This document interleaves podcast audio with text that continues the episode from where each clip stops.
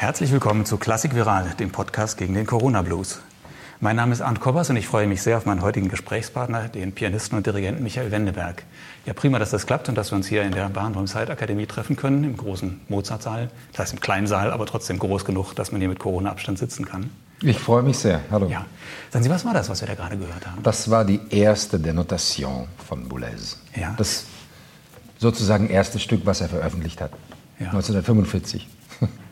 Ja, Sie haben mir gerade die äh, Gesamteinspielung vorgelegt, der Klavierwerke von Pierre Boulez, Klavier-Solo und äh, Duo, im Duo mit Nicolas Hodges.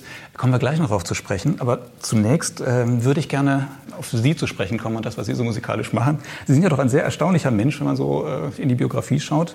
Ein Mann, in dessen Brust gleich mehrere musikalische Herzen schlagen oder vielleicht auch ein großes musikalisches Herz, das äh, werden wir hoffentlich gleich rauskriegen.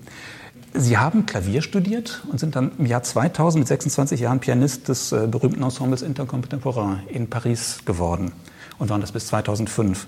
In Ihrer Biografie heißt es aber auch, dass Sie schon während des Dirigierstudiums als Assistent Ihres Professors in äh, Wuppertal gearbeitet haben, also Toshiyuki äh, Kamioka, und dann eine geradezu klassische Kapellmeisterlaufbahn absolviert haben.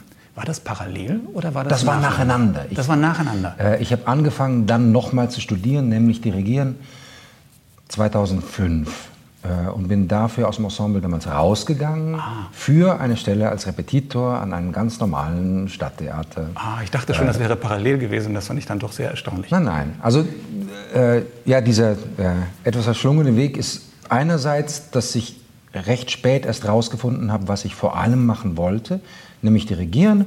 Aber andererseits schon, dass ich das Gefühl habe, eigentlich habe ich immer dasselbe gemacht, nämlich Musik. Sie haben ja dann tatsächlich so eine klassische Kapellmeisterlaufbahn absolviert. Sie waren zunächst Assistent von Daniel Barenboim hier in der Staatsoper in Berlin. Ich weiß nicht, ob die Chronologie jetzt stimmt. Das ist irgendwie nicht so ganz eindeutig, wenn man, wenn man recherchiert. Dann waren Sie Kapellmeister am Nationaltheater Mannheim. Dann waren Sie stellvertretender Generalmusikdirektor in Luzern. Und dann seit zweitausendsechzehn erster Kapellmeister der Staatskapelle Halle. Und sind jetzt seit zweitausendzwanzig Chefdirigent der Oper Halle. Das ist sozusagen kommissarisch. Es gibt im Moment keinen G M D dort. Oh. Und, äh, ja, was ist das? Was ist das für ein Titel? Oder was äh, machen Sie da? Sie sind doch die der musikalische, musikalische Verantwortung für die Oper. Die Staatskapelle dort ist ja äh, fünfzig fünfzig ein Konzert- und ein Opernorchester. Und für den Opernteil bin ich äh, musikalisch verantwortlich. Ist das ein sinnvolles Modell? Nein, es ist, sagen wir mal, es ist ein sehr äh, untypisches Modell, wenn das beides im Prinzip äh, unter einem Dach ist, und es ist ja auch in Halle jetzt einfach mehr ein improvisiertes Modell, weil die Angst, dass da ein Vakuum ist und dass es dort Sachen zu entscheiden gibt, wo man unbedingt jemanden braucht, diese Angst war bei der Oper größer. Das mhm. kann man wahrscheinlich Hängt sagen. Das auch mit der Geschichte zusammen? Das sind ja zwei große Orchester, die damals fusioniert worden sind vor nicht allzu langer Zeit. Die Fusion war zweitausendacht, ja, mhm. und ähm, das Erbe davon ist einerseits, dass es einen Kapellmeister für die Oper und einen Kapellmeister für die Staatskapelle gibt, die aber eigentlich genau dasselbe machen. Und ich bin Kapellmeister für die Oper, insofern war ich eher dafür prädestiniert, dann jetzt im Moment Chefdirigent der Oper zu sein. Und vor allem hat das zur Folge, dass wirklich es eine große Konzertsaison gibt. Es gibt halt acht Sinfoniekonzerte, es gibt einen Haufen kleinere Konzerte. Also es gibt, das sind richtig zwei große Baustellen. Oh ja. Wie ja. fühlt sich das denn an, wenn so die erste Spielzeit komplett ins Wasser fällt? Ja, wie halt ein König ohne Land. Seitdem ich diesen Titel habe, hat quasi nichts im Graben stattgefunden. Ja, genau zur rechten Zeit haben Sie da angefangen, oder? Zum Na, ich war ja schon vorher da und ich kenne das Orchester gut, mhm. und es ist auch ein Vertrauen da. Und ja. Gott, erstmal. Äh, Aber Sie hatten dann auch mehr Spielplanverantwortung, vermute ich mal, nicht? Und Sie haben irgendwie dann also diese, diese Spielzeit auch programmiert, die dann komplett ins Wasser gefallen ist. Ich war nicht, es war nicht meine Entscheidung, was die Premieren sind. Die direkteste Verantwortung ist einfach mal, wer welche Premiere und wer welche Vorstellung dirigiert. Mhm. Mhm. Und ansonsten einfach in Zusammenarbeit mit dem bisherigen Intendanten oder dem neuen Intendanten, wer was singt, auch welche Stücke sinnvoll sind und so. Okay. Aber das ist mehr äh, Gesprächspartner sein. Ah, okay, ja. Sie sind ja außerdem fester Gastdirigent der armenischen Staatsoper. Oh, das ist ein bisschen her, das ist eine etwas veraltete Version der Vita. Ah. Ich war da öfters, aber zum letzten Mal vor fünf Jahren oder sowas. Ah, so, ähm, ich dachte, das wäre noch äh, immer aktiv. Nein, nein. Wie kommt man denn dazu als gebürtiger Schwabe?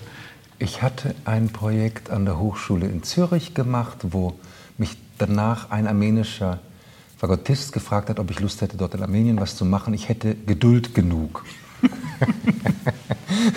äh, also das war, naja, von einem Orchesterjob in, in Jerewan kann man in Jerewan nicht leben. Die leben hauptsächlich davon, dass sie abends in Restaurants spielen. Davon kann man leben. Oh ja. Und äh, also das waren relativ prekäre Bedingungen. Andererseits äh, ja, war, war doch bei den Projekten, wo ich dann dort war, die Vorstellung dafür, wie die erste Probe war, ziemlich gut. Es, es kam dann schon eine Menge und, und ich habe zum ersten Mal eine unglaubliche, also halt einfach eine orientalische Gastfreundlichkeit erlebt. Ich war sonst nie im Nahen Osten, irgendwie im Iran oder sowas. Ich habe das ganze erste Mal, als ich da war, nicht geschafft, einmal in der Kantine einen Kaffee zu bezahlen. Wenn niemand da war, dann hat mich die Dame hinterm Tresen eingeladen. Das ist wirklich einfach sehr... Äh, très attachant, wie sagt man. Ich, ich, ich fand es unglaublich liebenswürdig dort und es hat schon Spaß gemacht. Mhm. Aber es ist auch eine Musikgegend, also Sie haben auch eine alte Musikkultur. Vor allem eine große Kultur zu singen. Die Sänger waren zum Teil ja. sehr beeindruckend. Mhm. Ja, ja. Und einen großen Spaß an der Musik. Das erste Projekt, was ich gemacht habe, war Scheherazade. Ah, ja. Und habe dabei erst kapiert, dass das sozusagen eine Nationalhymne von denen ist. Die ganzen Themen kommen aus dem Kaukasus. Ansonsten haben Sie noch ein Amt, ich hoffe, das stimmt immer noch. Seit zwanzig zwanzig sind Sie Chefdirigent des Jugendsinfonieorchesters Sachsen-Anhalt. Das ist so. Das ja. ist so. Was verbirgt sich dahinter? Ist das das sind zwei Projekte pro Jahr. Das ist ein, äh, so wie es in jedem, in jedem Bundesland mhm. äh, ein Landesjugendsinfonieorchester gibt. Das ist fest gefördert. Die Jugendlichen sind eine Woche in der Jugendherberge oder in der Tagungsstätte, erarbeiten ein Projekt, es gibt am Anfang richtig Stimmproben und so weiter. Das Landesjugendorchester ist das Patenorchester von der Staatskapelle, insofern gibt es dort auch eine feste Verbindung. Ich kenne die ganzen Coaches und so. Und mir macht es einen Riesenspaß, weil ich mich sehe in denen. Ich war genauso musikbegeistert und irgendwie auch ja, nerdy und so, äh, wie die halt mit ihren fünfzehn Jahren oder so sind. Und das erste Projekt, was ich dort gemacht habe, war Sibelius fünf und ein also Weber-Klarinettenkonzert und Jonathan Harvey, wo auch die Coaches am Anfang ein bisschen an Holler, das, da hätten wir selber Probleme und so weiter und wir hatten viel Arbeit und im Endeffekt war es aber ziemlich professionell und für mich war es natürlich auch ein Versuchsballon, können die auch was damit anfangen, was ich denen gern anbieten möchte und das ist total so. Also, ja, es ist einfach ein unglaublicher Enthusiasmus, der mir entgegenschlägt. Man muss eher das dann zügeln, aber man muss es nicht entfachen. Das kommt mhm. von alleine. Das ist großartig. Mhm. Ja, insofern haben Sie die ganze Bandbreite zwischen den Schülern und den, den Erwachsenen, mit denen Sie da in Halle arbeiten, im Orchestergraben. Haben Sie auch noch die Studenten hier in Berlin. Sie sind seit zwanzig achtzehn noch Professor hier an der Barenboim-Said Akademie für Klavier- ja. und Kammermusik.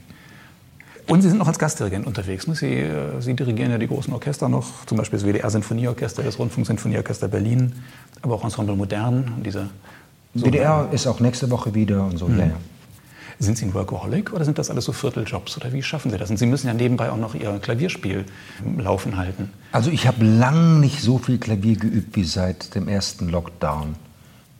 Es war eigentlich meine Entscheidung damals zweitausendfünf, ich möchte vor allem dirigieren, weil ich einen großen Hunger habe nach musikalischer Kommunikation. Und das ist, ich weiß nicht, wo das so intensiv ist wie beim Dirigieren, Proben, äh, Konzert. Egal, es ist alles Kommunikation, was man da macht. Man hört ja einen Dirigenten allein nicht. Und äh, jetzt wieder richtig mehrere Stunden Chopin-Etüden am Tag zu üben, also das ist erst seit Corona. Vorher, mhm. ja, viel Boulez habe ich geübt in den letzten Jahren. Aber auch sonst außerhalb von Corona, ich meine, Sie müssen das ja schon fit halten, das, das, das, das Klavierspiel. Und das ist ja doch eine Menge Arbeit, ne, was Sie ich da habe immer machen. Viel... Selbst wenn Sie nicht regelmäßig nach Jerewan fliegen, wie ich gedacht habe. Ich habe immer viel Partituren am Klavier gelernt, also tonale Partituren. Aha.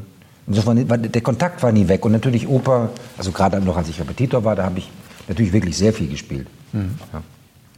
Ja, wenn man so sieht, es gibt ja diese wunderbare Seite da im Internet Opera Base, wo man schauen kann, was die Musiker, was Dirigenten oder Sänger alles von Repertoire mhm. haben. Das ist ja bei Ihnen enorm weit.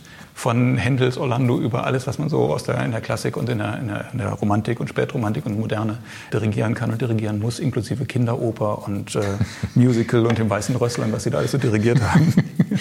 Sind Sie ein Mensch mit endloser Neugier oder ist das auch Teil des Jobs, dass man das machen muss als Kapellmeister? Also gerade so Musical oder so sind auch natürlich die ersten Sachen, die man dirigieren darf.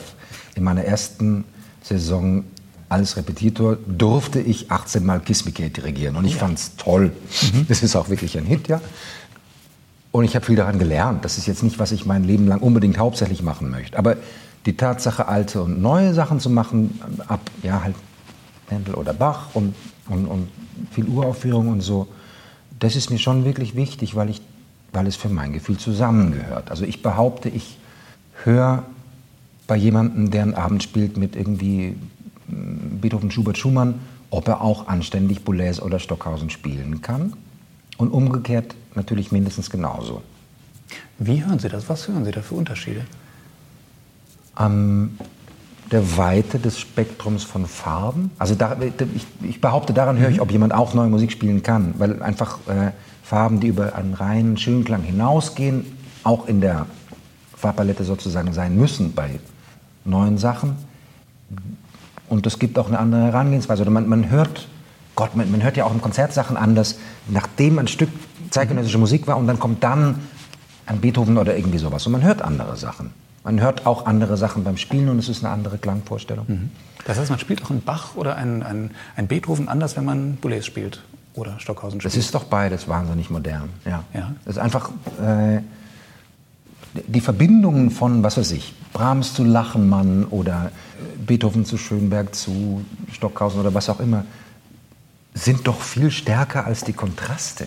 Also, ich, was ist ich? Lachenmann ist für mich der Brahms von heute. Ich, ich finde wirklich, das, ist, das geht so weiter.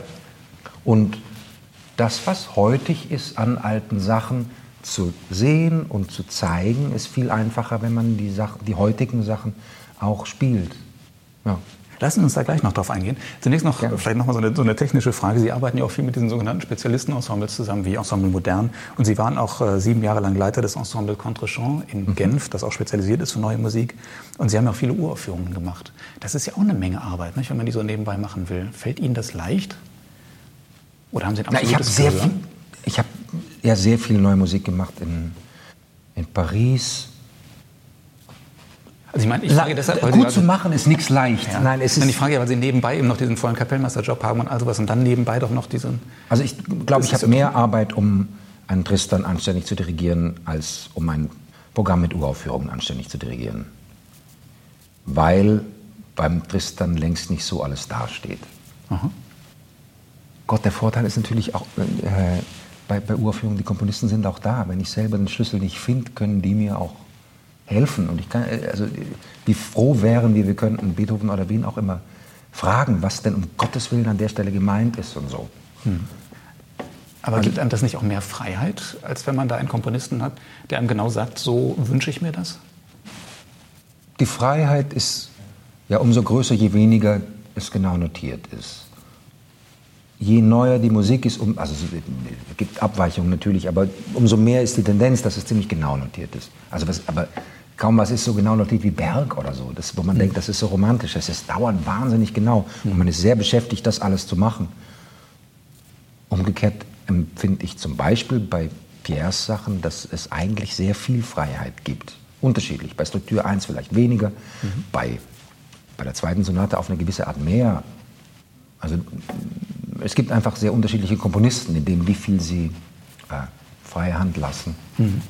Ist es eigentlich als Dirigent ein anderes Arbeiten, ob Sie jetzt mit einer Staatskapelle arbeiten oder mit einem festen Sinfonieorchester oder mit einem freien Ensemble wie dem Ensemble Modern oder Intercontemporain? Vom, vom Ansatz von den Musikern her oder von der Zusammenarbeit her? Intercontemporain ist ja organisiert wie ein Orchester. Das ist ähm, in manchen gar nicht so anders. Wir hatten auch, also ich war... Ich war auf eine gewisse Art fünf Jahre Orchestermusiker. Wir hatten nicht ein, ein Mitspracherecht darüber, welche Dirigenten kommen oder welche Programme, dirigierten Programme kamen. Es ist vor allem anders, neue Sachen zu proben, indem man viel mehr beschäftigt ist mit Hard Facts sozusagen, Tonhöhen, Zusammensein, äh, was ist genau rhythmisch ist und so weiter, Spieltechniken, ähm, Spezialeffekte und so weiter. Und weniger damit, dass man gerne ein bisschen etwas so phrasiert hätte oder so. Das, d- dazu kommt man weniger bei, äh, was weiß ich, Ferneyhough als bei Mozart. Also, mhm. d- ja. Mhm. Das ist, glaube ich, der größte Unterschied. Ist es denn so, dass diese, die, die Mitglieder dieser Ensembles auch viel alte Musik machen? Man hat ja zumindest bei, bei, bei manchen Musikern das Gefühl, sie konzentrieren sich sehr stark auf die neue Musik. Wenn Sie ja sagen, man hört es, wenn jemand Bach spielt, ob er auch Boulez kennt, ist ja, es aber auch, im, genauso? Auch beispielsweise im Ensemble Modern gibt es äh, riesen Backgrounds. Das soll man nicht unterschätzen. Das ist auch tatsächlich ja, ja, so. Bei Contrechamps auch. Das war, also aha. mehrere, die, die festen Streichquartett hatten oder äh, Klavier spielen oder was auch immer. Ja. Es gibt bei denen allen natürlich ein großes Interesse für neue Musik, aber es gibt insgesamt einfach sehr offene Ohren, auch für ja. Altes. Ja, ja. Aber warum konzentrieren die sich dann als Ensemble Modern oder Intercontemporain oder Contrechamps auf neue Musik? Um das zu vertreten. Also das ist natürlich, also Gott, sicher auch, was halt einfach so einem Leben zustößt. Das ist, wo dann der Schwerpunkt liegt, das ist vielleicht auch zum Teil ein bisschen Zufall. Aber schon, voilà, das ist wichtig, dass diese Sachen gespielt werden. Es braucht sehr viel spezielles Wissen und Können, um das gut zu machen, und wir wollen uns dafür einsetzen. Mhm. So. Denn bei Ensembles für alte Musik kann ich das ja verstehen, weil die andere Instrumente haben oder andere Saiten aufgespannt haben oder andere, ja, anderes Fell auf der Pauke oder wie auch immer. Genau. Das gilt ja für die neuen Musikensembles nicht unbedingt. Sie haben ja keine anderen Geigen und keine anderen Blasinstrumente als die alten Musikensembles. Ich glaube, dass davon in vielen Fällen mehr vom Markt kommt als von den Spielern. Mhm.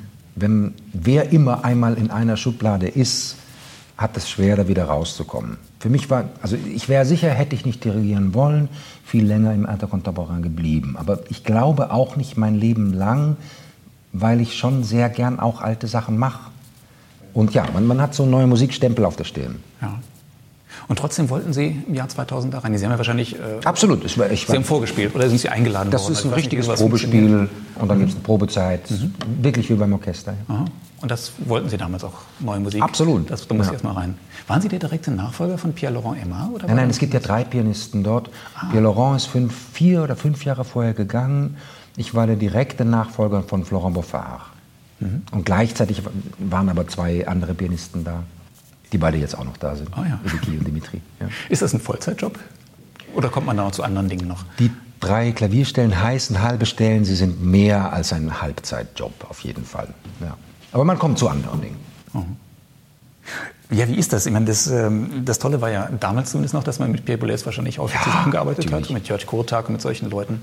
Gut, Ensemble Modern und die anderen, die machen das ja auch, aber ich kann mir vorstellen, das Intercontemporain war doch eine ganz besondere äh, Situation. Also natürlich der Kontakt zu Pierre war sehr eindrücklich. Der hat auch einfach viel da dirigiert, also natürlich seine eigenen Sachen, Repon und Sur Incise immer wieder und... Äh, Plis non plis und Eklat, aber auch Bergkammerkonzert habe ich mit ihm gemacht und Pierrot und ich war mal dabei auf einer Tournee mit Berio und solchen Sachen. Der hat das Ensemble geprägt wie niemand anders sonst. Mhm. Was mich am meisten beeindruckt hat, war wahrscheinlich bei, schon bei seinen eigenen Sachen, die dirigentische Geste und die komponierte Geste sind so dasselbe. Das ist schon, das war fantastisch. Ja. Also so, dass es ganz offensichtlich ist. Mhm.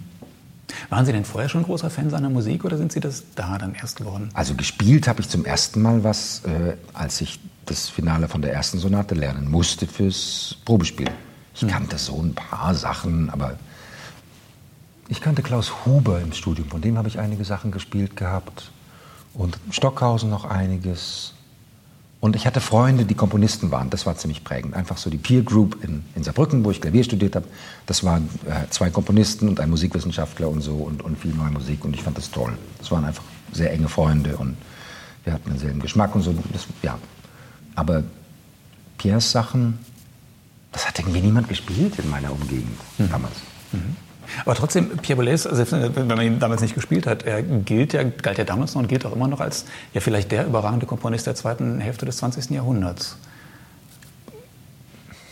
Gott, so, das finde ich so ein großes Wort. Aber ja, also das, das, das so, so wie ich es schwierig fände, über, über, über äh, andere Epochen das so einfach zu sagen. Der ist, also ob der jetzt prägender war als Stockhausen oder Nono oder, oder Feldman oder Xenakis, ist, das... Ja.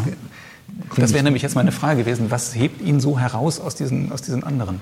Oder würden Sie sagen, na, das ist eigentlich, so kann man das nicht sagen? Ich würde, ich finde das eigentlich nicht so eine fruchtbare Diskussion. Mhm. Ich, mir ist es sehr nahe, weil ich halt das miterlebt habe und ich finde die Sachen fantastisch. Und, äh, und ich sehe ihn sehr in seiner Musik. Es ist einfach, es ist sehr persönlich. Aber deswegen muss ich ihn nicht ähm, für, eben für größer halten als jetzt... Äh, Mhm. Kotak oder Ligeti mhm. oder, ja. Mhm. Können Sie das nochmal auf den Punkt bringen für jemanden, der wenig neue Musik hört? Was ist der Reiz an der Musik? Was, was fasziniert Sie daran? Alles. Es ist ein Riesenreichtum. Die, die Ausdrucksstärke davon, die, äh, die Fremdheit von vielen, dass einen einfach vieles anschaut auf eine Weise, die mich noch nichts vorher angeschaut hat. Natürlich auch die Aufgabe davon. Es ist ja einfach schwer und es ist ähm, auch eine große intellektuelle Anstrengung, bis es in den Körper kommt und tatsächlich körperliche Musik wird. Und die ersten, je nachdem, die ersten Tage oder in, bei den schweren Sachen die ersten Wochen sind sehr hart, bis man zu dem Zeitpunkt kommt, wo es sich anfühlt wie Musik. Aber wenn es das dann tut, ist es unglaublich befriedigend, dass man endlich da ist. Was, was ist daran so schwer? Ich meine, Liszt ist da auch schwer zu spielen, oder? Liszt ist ungleich übersichtlicher. Sozusagen die Anzahl von Regeln, die man aufstellen muss, aus denen sich eine Seite Liszt ergibt, sind ein Bruchteil von den Regeln, die man aufstellen muss, damit sich eine Seite Boulez ergibt. Es ist einfach, ähm, es ist nichts vorhersehbar. Es ist, obwohl er ja gut Klavier gespielt hat, oder vielleicht gerade deswegen, weitgehend ohne Rücksicht für die, für die Entfernungen auf dem Klavier geschrieben. Mhm. Also es braucht einfach sehr Arbeit, um es zu vereinbaren mit dem, was es auf, einem, auf einer Tastatur ist. Ja. Haben Sie Lust, noch mal ein Stück zu spielen? Aber gern. Machen wir doch einfach weiter, wo wir sind. Ja, gerne.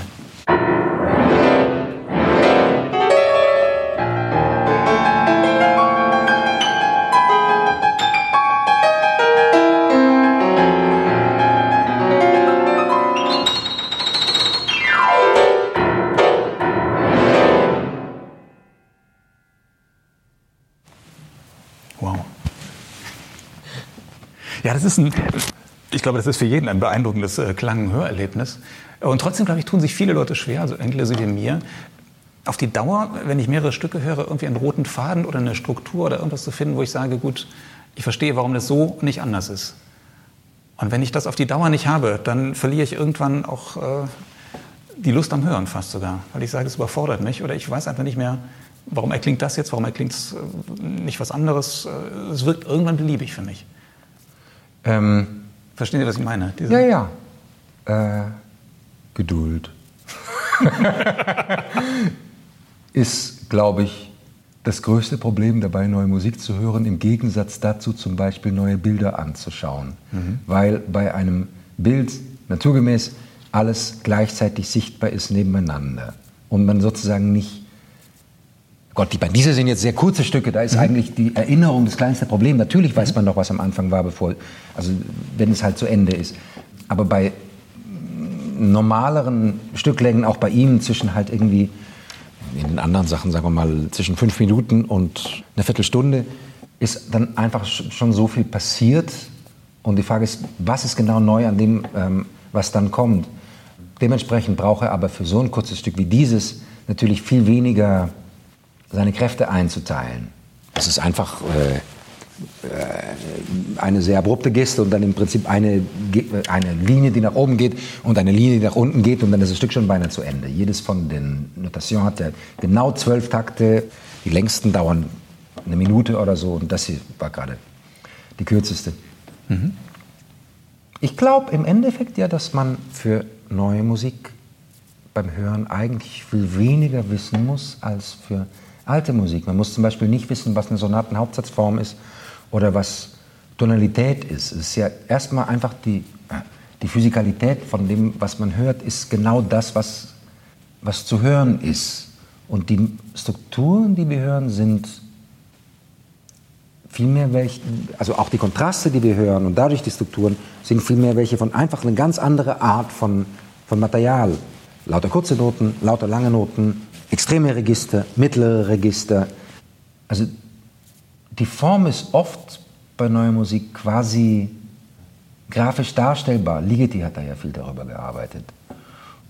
Und auch bei Pierre ist das so. Bei den, bei, bei den frühen Sachen gibt es gleichzeitig noch eine Art, ja, schon eine motivische Arbeit sozusagen. Es, es verkürzt sich halt auf zwei, drei Noten oft. Aber behaupte, dass seine Sachen oft genau deswegen komplizierter sind, weil noch viel Tradition drin steckt.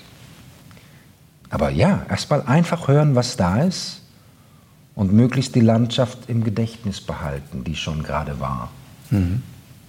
Ja, was aber nicht so einfach ist, wenn es äh, ja, nein, ja, so viel natürlich. Ja, vor allem, weil es eine in vielen Fällen dann ungewohnte Landschaft ist. Ja. Also das Ohr zu schulen dafür, was kann ein grundsätzlicher Unterschied von verschiedenen Landschaften sozusagen sein, Und wo sind solche Kontraste? Die sind, wir haben alle zwei Ohren, die sind für uns alle gleich zu hören. Es ist nur nicht das, womit man rechnet im Sinn von einer ähm, symmetrischen Melodie und so weiter. Ja. Hm. Ja, Sie sagten das mit der Sonaten-Hauptsatzform. Klar, als Musiker muss man das kennen, dann sollte man so ein Stück natürlich auch analysiert haben. Aber als Hörer ist es ja doch so, man hört irgendwie ein Thema, man hört eine Verarbeitung. Also das merkt man ja, selbst als ungeschürter Hörer hört man immer wieder bestimmte Dinge. Man merkt doch, zum Schluss kommt das Thema wieder. Sie sind ganz platt gesagt. Sie sind nicht ungeschult. Mein Onkel hat lang äh, im Buchberger Streichquartett gespielt. Die waren in Frankfurt und hatten irgendwann über das Goethe-Institut eine Tournee nach Afrika. Das ist jetzt äh, eine etwas unerwartete Geschichte, ist auch sicher wahrscheinlich dreißig Jahre her. Und haben dort irgendwo wirklich im Busch gespielt und so. Mozartquartette und was weiß ich was. Und das Publikum saß sehr ratlos da. Und dann haben sie auch Bartok, Bartok fünf und sowas gespielt. Sehr äh, physische Musik, aber sehr komplex, wo ein europäisches Publikum viel eher sagen würde, hm, ja, also ist schon sehr abstrakt und so. Da sind die voll abgegangen. Ja, kann ich. Die kann hatten ich, ungleich ich weniger Probleme mit Glaube Bartok ich. als mit Mozart. Glaube ich. Glaube ich sofort, ja. Weil dort wirklich sie in Bezug auf Mozart auf eine Weise umgeschult waren, wie das ein Europäer gar nicht sein kann, weil er, ja. selbst wenn er kein eigenes Radio hat, alles Mögliche mitbekommt natürlich. Ja, das stimmt. Ich meine, sei, es in, sei es in Form von Popmusik, ist auch ja. total. Ja. Ja. Ja, ja, klar, das stimmt. Von den ersten Monaten an hören wir tonale Musik genau. und hören wir bestimmte ja. Rhythmen und hören bestimmte Taktarten oder wie auch immer. Das, genau. das stimmt natürlich, ja. Aber hören Sie das denn auch, also was, was mir zum Beispiel jetzt verschlossen ist, wenn ich äh, fünf Minuten ein Boulez-Stück höre, dass bestimmte Themen wiederkommen oder dass, äh, hören Sie da diese Struktur und diese, diese, diese Form drin? Die ich dann irgendwann vermisse. Ich höre Landschaften, also ich, ja. vor allem erstmal. Ähm, ja. Oder Gesten, die dann irgendwie miteinander verwandt sind, in größerem oder kleinerem Maß. Ich höre erst, also eine irgendwie serielle Arbeitsweise, ob das jetzt streng ist oder ob die Tonreihen nur meinetwegen zehn oder neun oder, oder drei Töne haben, das kann man in der Geschwindigkeit nur sehr teilweise nachvollziehen. Das ist auch sozusagen das Innenleben davon, das braucht es auch nicht. Das ist nicht das, was zum Verstehen gemeint ist. Mhm. Ja. Da muss ich trotzdem mal fragen, was macht denn die Qualität aus? Ich meine, eine Landschaft entwerfen kann ja irgendwie jeder. Ja. Das Tolle ist ja zum Beispiel bei Brahms, dass er aus zwei Noten dann irgendwie da so ein Thema kreiert und das immer wiederkommt und umdreht und was weiß ich, was er da Tolles mitmacht. Und das was kann man ja er aus diesen drei Noten alles schaffen kann. Genau. Das ist bei Boulez im Grunde ähnlich, ja, ja. Und ja, die Vielfalt aus der engen Verwandtschaft oder aus der Einheit. Das ist ein ganz klassisches Kriterium. Ja, aber trotzdem, ja. wenn Sie sagen, dass, erst, dass Sie erstmal eine Landschaft hören, dass eine Landschaft entwickelt wird. Ja, aber ich höre, ob diese Landschaft einen Reichtum hat. Das würde ich, so, oder ob man es sozusagen hinreichend mit einer Hüllkurve beschreiben kann. Dann wird mir schnell langweilig. Ja. Ja, aber wie, wie schafft man das, vielleicht nochmal platt gefragt, wie schafft man das als, ja, wie soll ich das formulieren, ähm, als nicht an, an neue Musik oder nicht tonale Musik äh, gewöhnter Hörer, äh, da reinzukommen und äh, irgendwie Geschmack dran zu entwickeln und zu sagen, das finde ich toll, das will ich häufiger hören. Also jetzt über ein erstes Hörerlebnis hinaus. Das ist ja das, was Musiker sehr oft sagen, wenn sie dann an einem, einem Sonatenabend irgendwie zwei alte Stücke spielen, in der Mitte was Modernes, dann kommen oft die, also modern, neue Musik, was auch immer. Dann, ja, dann, ja. Kommen, dann kommen oft die, das Publikum hinterher und sagt, oh, das war das tollste Stück. Das glaube ich sofort, ich glaube, das geht auch vielen Leuten so. Genau. Nur sie würden ja. sich wahrscheinlich keine C D kaufen und zu Hause häufiger dieses Stück hören, weil sie sagen, das ist einmal ein Hörerlebnis, ist toll, aber länger damit beschäftigen tue ich dann doch nicht. Ähm, es ist halt vor allem quasi unmöglich, diese Sachen nebenher zu hören, auch für mich. Mhm. Also Boulez ist völlig Fahrstuhlmusik untauglich, aber das ist ja kein Fehler. Nee, absolut nicht.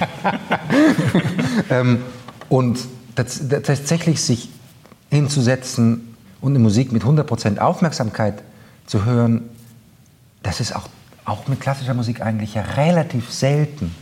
Im Konzert hat man halt automatisch diese volle Aufmerksamkeit und kann dadurch viel eher was damit anfangen, als wenn das sozusagen aus Versehen nebenher läuft. Man braucht wirklich Ruhe, man braucht wirklich Konzentration, mhm. weil es so ungewohnt ist. Mhm. Jetzt wage ich mal vielleicht einen schrägen Vergleich. Also wenn man, wenn man Free Jazz hört und auch Free Jazz erlebt, da geht es ja auch um Emotionen, da geht es ja auch um die Gesten, da geht es ja auch um die, die, ja. die, die Kraft, die Power, die ja. darüber kommt. Aber es geht im Grunde genommen nicht um die einzelnen Töne, um die einzelnen Noten, die da gespielt werden. Ist denn das bei Boulez anders? Kommt es da wirklich auf den einzelnen Ton an? Ist es im Grunde genommen auch wurscht, ob Sie dann D oder ein Dis oder ein E spielen? Es ist nicht wurscht. ich, natürlich hört man viel weniger bei neuer Musik, ob da jetzt irgendwo ein falscher Ton dabei ist. Man hört aber, wenn was stimmt. Mhm. Wenn es richtig ist und man das Gefühl hat, ja, es muss genau so sein. Das ja, einfach in, in, in dem ganzen Sonatensatz äh, zwei oder drei falsche Töne viel weniger ein Problem sind, ist ja auf eine gewisse Weise wohltuend. Denn so, wo ich, sowohl für den Spieler als auch, glaube ich, sogar fürs Publikum. Weil äh, im Konzert das eben, ja, es war sehr schön, aber dann war da dieses Giss. Und also als, als Spieler ist das, sind, sind falsche Töne wahrscheinlich auch viel mehr eine Angst als irgendwie vor hundert Jahren. Und das ist bei neuer Musik weniger so. Aber wenn es wirklich stimmt, das hört man. Das, das hören Sie. Also gut, bei diesen aphoristischen Tö- Stücken, die wir jetzt gerade gespielt haben, würde ich sagen, ja, das ist, ist ja noch irgendwie überschaubar und das ist auch... Ja, man, man hört, ob die Intention mhm. äh, wirklich die ist, die, die jemand gerade spielt. Es gibt ja eine Übereinstimmung von dem, was jemand spielt und wie er es spielt und ja. Ja. Mir hat Boris Borissowski mal so eine Geschichte erzählt. Er hat äh, in jüngeren Jahren auch viel neue Musik gespielt. Er hat einmal eine Uraufführung gespielt. Und er sagte, er hat irgendwie sich das jetzt verschätzt und ist nicht mehr dazu gekommen, das wirklich bis ins Letzte zu, äh, zu proben. Mhm. Ist auf die Bühne gegangen, hat irgendwie die Geste gespielt, hat irgendwas gespielt. Also er hat es formuliert, hat irgendwas gespielt und ist begeistert gefeiert worden. Und das hat ihn sehr zum Nachdenken angeregt. Er hat gesagt, er hat das Bedrohung wirklich für, seine, für seinen Beruf empfunden. Dass, äh, dass im Grunde das Publikum nicht mehr merkt, was er da, was er da macht. Es kommt auf die Geste an, es kommt auf das an. Das Publikum klatscht allerdings auch bei klassischer Musik manchmal bei Momenten, wo ich das fragwürdig finde. Das stimmt natürlich auch. Also, das stimmt. Und trotzdem kann ich den Punkt von, von, von Berezowski da irgendwie verstehen. Es gibt Momente, wo ich im Konzert sitze und mich sehr einsam fühle. Diese Momente waren nicht mit neuer Musik. Mhm. Trotzdem, kann man, ja, kann man sich eigentlich trauen, bei, bei, zum Beispiel bei Festivals für neue Musik und sowas zu sagen, das Stück ist jetzt nicht gut oder die Interpretation war nicht gut? Ab, das liest man sehr oft bei Rezensionen. Dann wird über den Beethoven, über den Bach, über sonst irgendwas, wird's ganz, geht's genau ganz in Detail, wo die Fehler waren. Und das neue Stück wird großartig inter- interpretiert und großartig gespielt. Das, äh, der, der große Graben ist ja... Bei alter Musik redet man, redet man nur darüber, wie es gespielt wurde. Mhm. Und bei neuer Musik redet man nur darüber, was es als Stück ist. Ja. Manchmal bei irgendwie etwas minderen Werken finde ich es durchaus auch bei alter Musik diskutabel zu sagen, ja, das ist jetzt kein so gutes Stück gewesen eigentlich. Äh, was weiß ich, äh, König Stephan Ouvertüre oder so. Ist wirklich nicht besonders gut. Das nimmt ja überhaupt nichts dem Giganten, der Beethoven als Ganzes ist. Und also ich glaube, auf, auf dieser Seite kann man dem viel eher abhelfen. Auf der anderen Seite, bei Uraufführungen ist das Problem einfach, dass auch ein Rezensent sich vorher nicht eine Aufnahme anhören kann und insofern nicht auseinanderhalten kann, ob es am Stück liegt oder am Spieler, dass es ihm gefällt oder dass es ihm nicht gefällt, in beiden Fällen. Mhm. Und das, das ist ja immer ein Zusammenwirken von beiden. Ja, bei C D-Rezensionen wäre das ja auch so. Also man könnte sich ja die Noten nehmen, auch von einem neuen Stück. Und trotzdem habe ich da sehr oft das Gefühl, dass es dann einfach mit, da geht es tatsächlich irgendwie um die Geste. Oder es geht um irgendwie großartig gespielt, heißt es dann immer. Und ich habe so den Verdacht, dass der Rezensent das Stück eigentlich nicht kennt und nicht wirklich ins, ins Detail geht und nicht. Äh also ich kenne seriöse Rezensenten, die sich die Noten kommen lassen. Mhm. Schon. Detlef Glanert hat mir auch im Interview gesagt, das wird immer weniger. Also er sieht das als Verfall auch der Kultur. Dass bei seinen das Uraufführungen, dass man früher viel mehr, dass viel mehr äh, Journalisten sich die Partituren bestellt haben als heute. Musikkritik ist generell ein bisschen ein, ein Randwesen. Es, es gibt auch einfach viel mehr Konzerte, über die gar nicht rezensiert wird. Ja.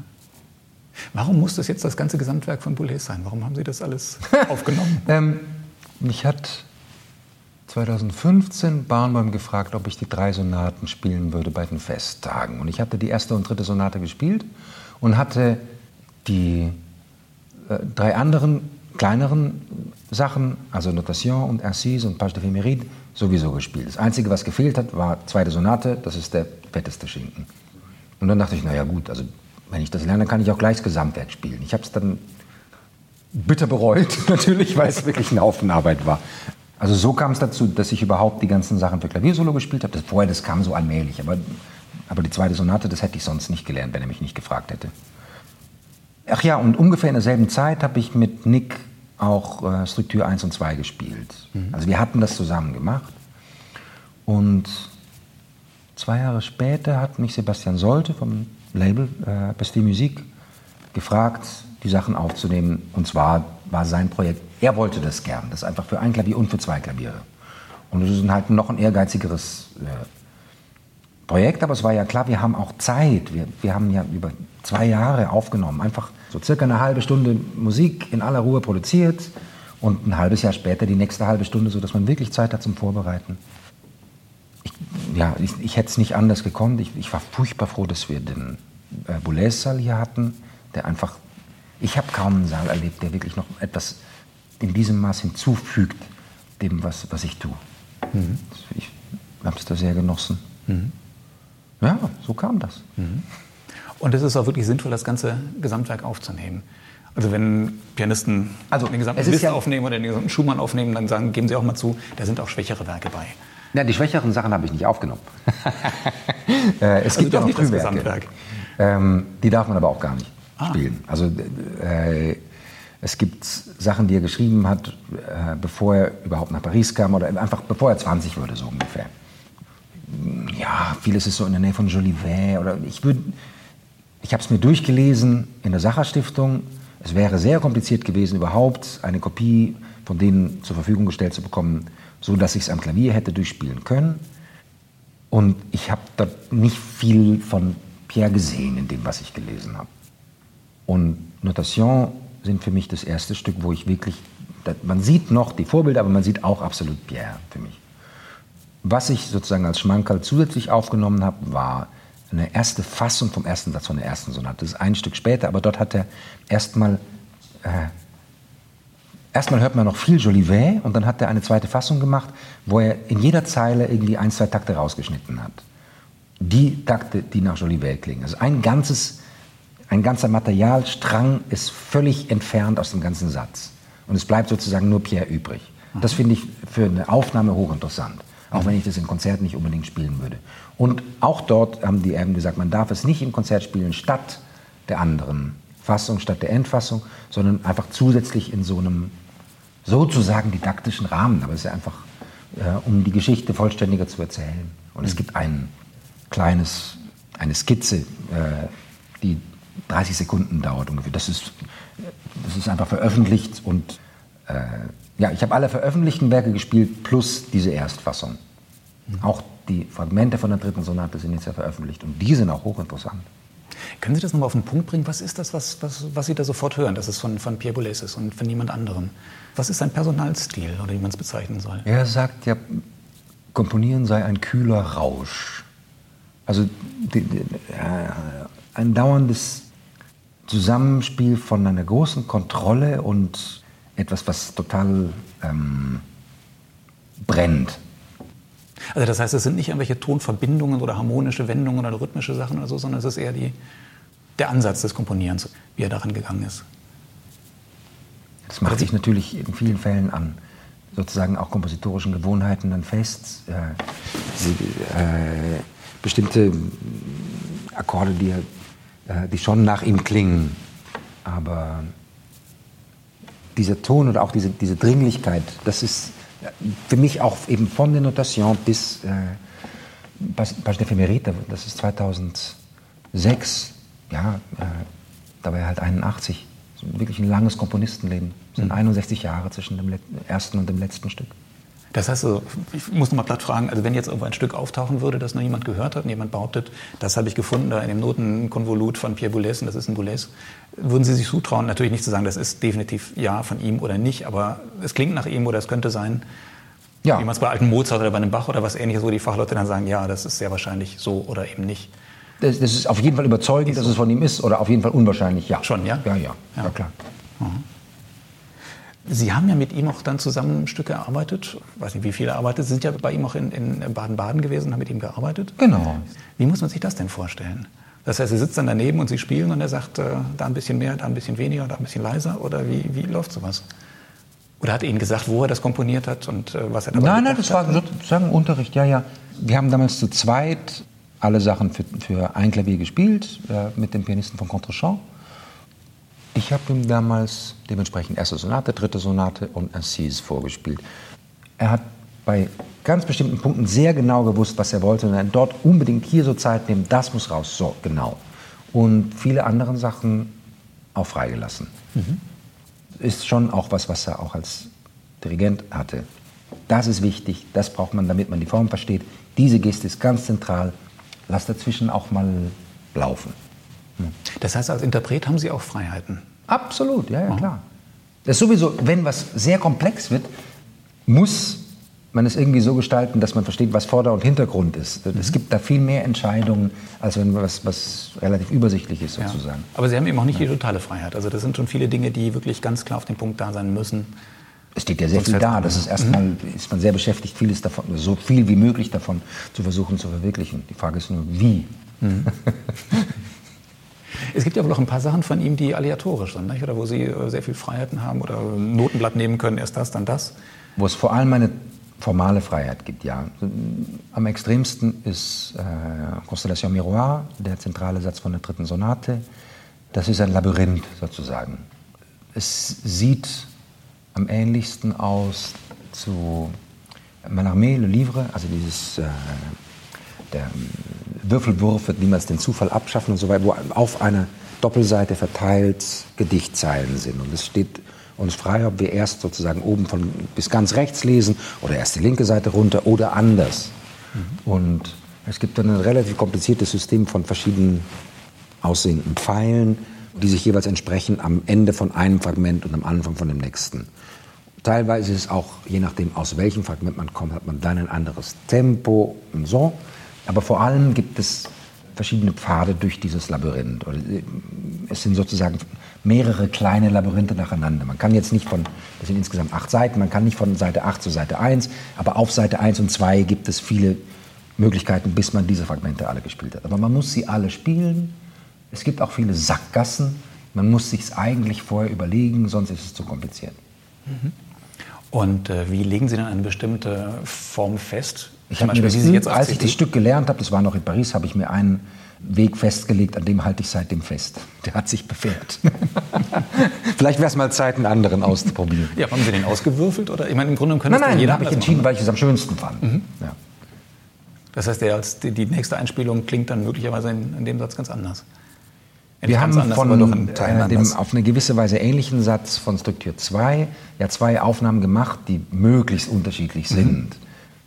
Bei dem zweiten Heft von Struktur zwei fängt man noch zusammen an und allmählich spielt aber der erste Pianist, das war mein Part, nach bestimmten Regeln eine Zusammenstellung von Encarts, von denen gibt es vier, Text, von denen gibt es sechs, Piecen, von denen gibt es zwei.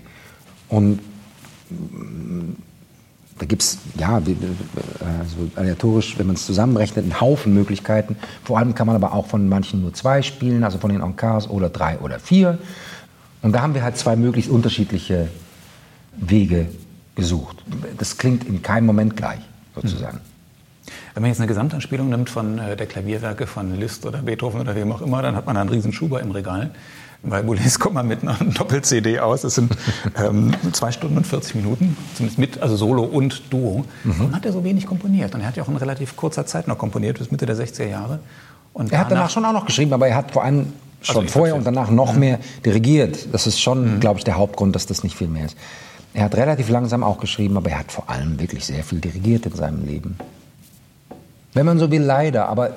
Andererseits war, glaube ich, dafür, was für einen Stand neue Musik heute bei großen Orchestern hat, sehr wichtig, dass Pierre äh, diesen Weg gemacht hat. Also ein Orchester wie, äh, ja, selbst B B C hat nicht jetzt solche Sachen vorher gespielt wie mit ihm.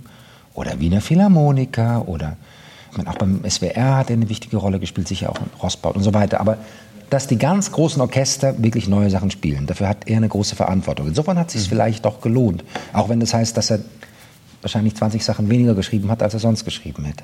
Aber es ist doch ein sehr konsistentes Werk. Es ist jetzt nicht, also auch nach neunzehnhundertsechzig. Weniger für Klavier Solo, mehr große Besetzungen. Nachzuhören auf den beiden C Ds, die erschienen sind beim Label, beim kleinen, aber feinen Berliner Label Bastille Musik. Aber einen Satz muss ich doch noch zitieren hier im, äh, im Pressematerial, der mir aufgefallen ist. Da heißt es, der allerletzte Satz hier, in den frühen Werken, etwa den Douze Notation, aber selbst noch in Incise, dringt sogar etwas Emotion in Wendebergs sensibles, singendes Spiel. Das klingt, als wäre im Rest der Sachen keine Emotion drin. Was macht denn Musik für einen Sinn ohne Emotionen? Na gut, er bezieht es auf... Bringt sogar etwas Emotionen. Er bezieht es auf sowohl Notation als auch Incise, das heißt die, die entferntesten Pole quasi, und auch auf die Sachen dazwischen. Naja, es gibt vielleicht eine Tradition, diese Sachen sehr unterkühlt zu spielen und äh, sozusagen mit wenig Geschichtsbezug. Und ich höre mehr Geschichtsbezug darin. Das ist äh, ein Ansatz, mhm. sozusagen. Aber der Sinn dieser Musik ist ja doch auch, den Zuhörer zu emotional zu packen. Zu packen, natürlich. Ja, das ist auch gut. Eine bisschen ironische Stelle. Ja. ja. Vielleicht allerletzte Frage. Wenn der Corona-Blues jetzt zuschlägt oder die Tristesse mal wieder irgendwie auf Sie einprasselt, was hilft Ihnen da? Hilft Ihnen der Boulez? Hilft Ihnen andere Musik? Hilft ja, Im Moment, ich habe ja richtig Orchesterproben für Tristan in, in Halle. Im Moment ist insofern persönlich jetzt überhaupt nicht der Blues oder so. Aber Sie wissen ja nicht, ob Sie es jemals, doch jemals schon, aber wann Sie es aufhören werden. Oder? Äh, ja, na, wie, was diese Saison ist, wissen wir wirklich nicht. Es wird äh, Anfang nächste Saison eine Wiederaufnahme geben. Da rechne ich mal damit, dass es dann stattfindet. Insofern macht es ja auch auf jeden Fall Sinn zu proben. Mhm. Äh, vor allem waren das die ersten Tutti-Proben des Orchesters seit, seit Anfang dieses Jahres. Und das ist ja auch irgendwie, das ist einfach mal wieder sehr wertvoll, dass es diese Orchester überhaupt noch gibt und die noch als Klangkörper zusammen existieren und so. Jetzt im zweiten Lockdown habe ich Janacek-Sachen jede Woche äh, so knapp zehn Minuten online gestellt. Unglaubliche Musik, die viel zu selten gespielt wird. Dort wäre eine Gesamteinspielung sogar noch deutlich kürzer als bei Pierre, obwohl Janacek nicht ganz so lang, aber doch auch sehr lang gelebt hat. Ja, der erste große Moderne, mhm. vier Jahre älter als Puccini mhm. und richtig modern, wahnsinnig äh, Hör ich daraus, radikal. Das wird Ihr nächstes, das wird Ihr nächstes C D-Projekt? Vielleicht? Es gibt verschiedene Projekte. Vielleicht auch dieses, mal schauen. Ja, jetzt sitzen wir schon eine ganze Weile zusammen, insofern man könnte noch lange weitergehen. Aber trotzdem, ich sage mal vielen Dank fürs Gespräch, Michael Wendeberg. Vielen Dank. Und Ihnen fürs Zuhören. Große Freude. Und haben Sie Lust, zum Abschluss noch ein Stück zu spielen? Aber ja.